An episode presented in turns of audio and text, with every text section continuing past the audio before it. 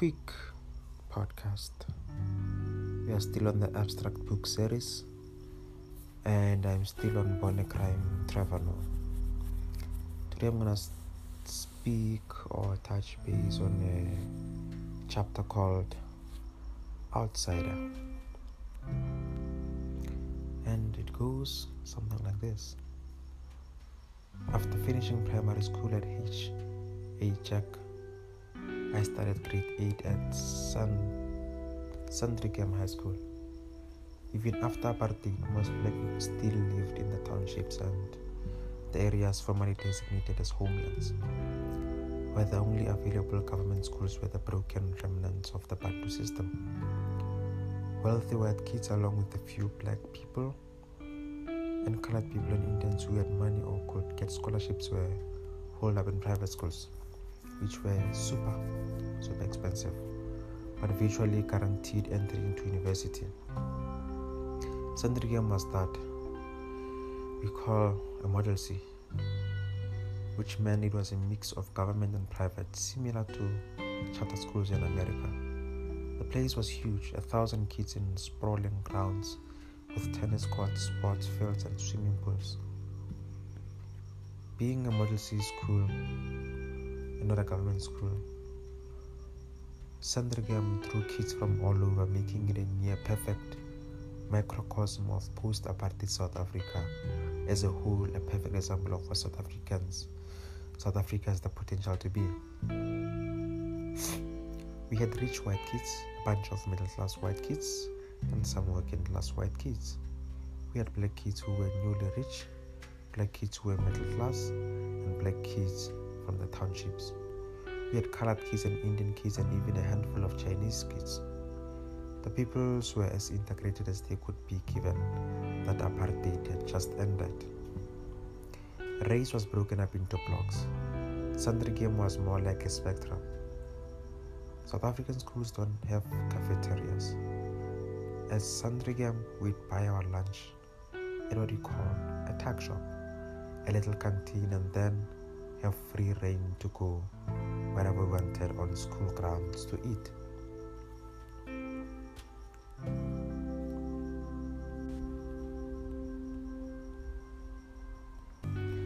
At break, as the only mixed kid out of a thousand, I faced the same predicament I had on the playground at H.A. Jack, where I was supposed to go. Where was I supposed to go?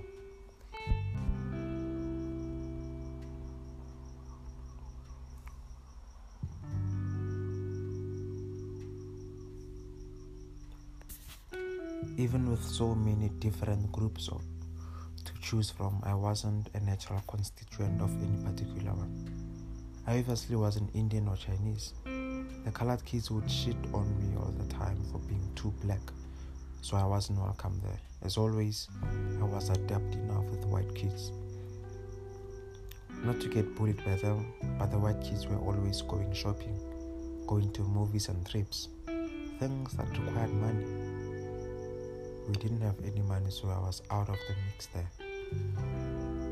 The group I felt the most affinity for was the poor black kids. I hung out with them and got along with them, but most of them took minibuses to school from way out in the townships from Soweto, Tembisa, from Alexandra. They rode to school as friends and went home as friends. They had their own groups. Weekends school holidays, they were hanging out with one another and I couldn't visit. So it was a 40 minute drive from my house. We didn't have money for petrol. After school, I was on my way. Weekends, I was on my own. Ever the outsider. I created my own strange little world. I did it out of necessity. I needed a way to fit in. I also needed money, a way to buy the same snacks and do the things that the other kids were doing. Which is how I became the tuck shop guy. Thanks to my long walk to school, I was late every single day. I'd have to stop off in the prefect's office to write my name down for detention. I was the patron saint of detention. Already late, I'd run to join my morning classes math, English, biology, whatever. The last period before break was assembly. The pupils would come together in the assembly hall, each getting seated row by row. And the teachers and the prefects would get up on stage and go over the business of what was happening in the school.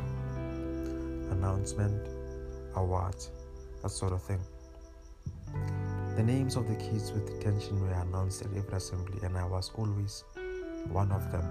Always. Every single day, it was a running joke.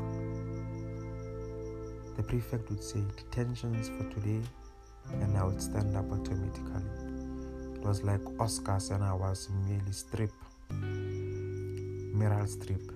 There was one time I stood up, and then the prefect named the five people, and I wasn't one of them. Everyone burst out laughing. Somebody yelled out, Where's Trevor? The prefect looked at the people and shook his head. Nope. The entire hall erupted with cheers and applause. Yay! Then immediately after assembly, there would be a race to the tuck shop. Because the queue to buy food was long, every minute spent in the queue was working against your break time. The sooner you got your food, the longer you had to eat, play a game of soccer, or hang out. Also, if you got there late, the best food was gone. Two things were true about me at that age. One, I was still the fastest kid in school, and two, I had no pride. The second we were dismissed from assembly, I would run like a bat out of hell to the tuck shop so I could be the first one there. I was always first in line. I became notorious for being that guy. So much that people started coming up to me in line, hey man, can you buy this for me? Which would piss off the other kids behind me because it was basically cutting the line. So people started approaching me during assembly. They'd say, Hey, I've got 10 rand. If you buy my food for me, I'll give you two. That's when I learned time is money. I realized people would pay me to buy their food because I was willing to run for it. I started telling everyone at assembly, place your orders, give me a list of what you want, Give me a percentage of what you're going to spend and I'll buy your food for you. I was an overnight success. Fat guys were my number one customers. They loved food but couldn't run. I had all the rich, fat white kids who were like who were like this. This is fantastic. My parents spoiled me. I've got money and now you've got a way. I can get food without having to work for it and I still get my break. I had so many customers I was turning kids away. I had a rule.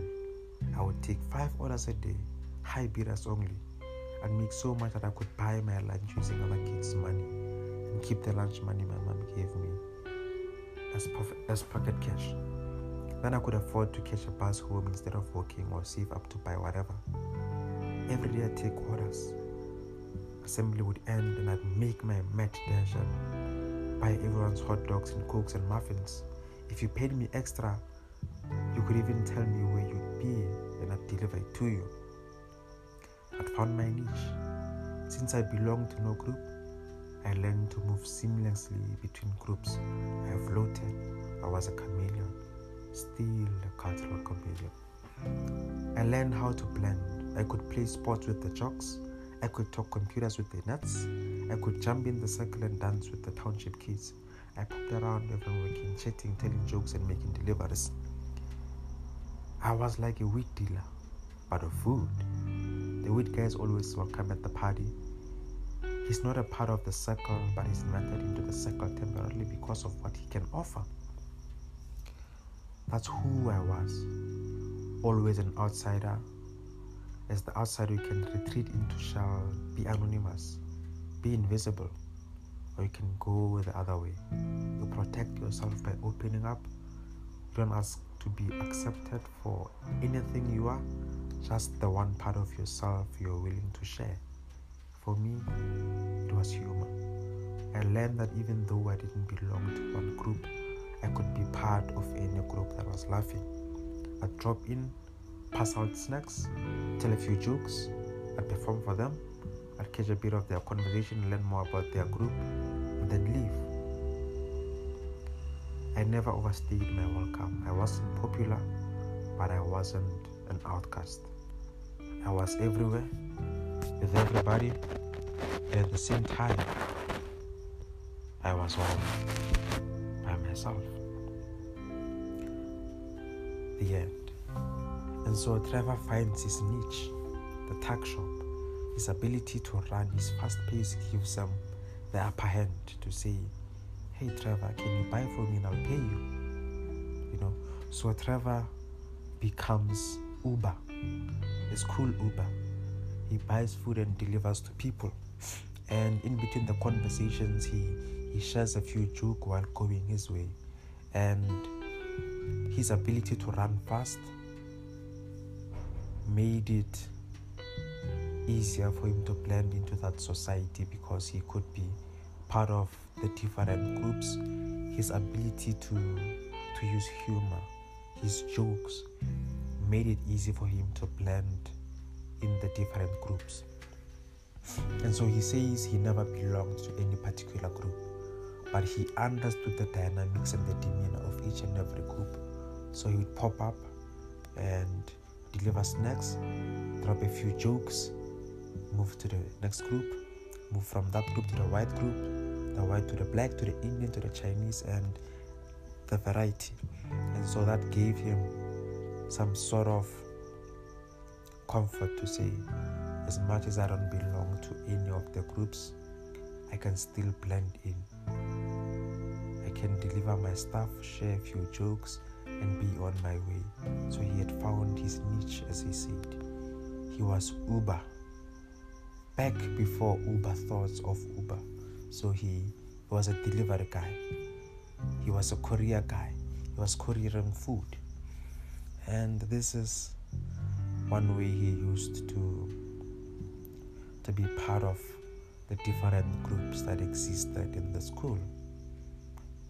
I do hope you found this topic, this chapter to be to be enticing because I did. And let us meet for another episode. Till the next time. This is your boy signing out. Ciao.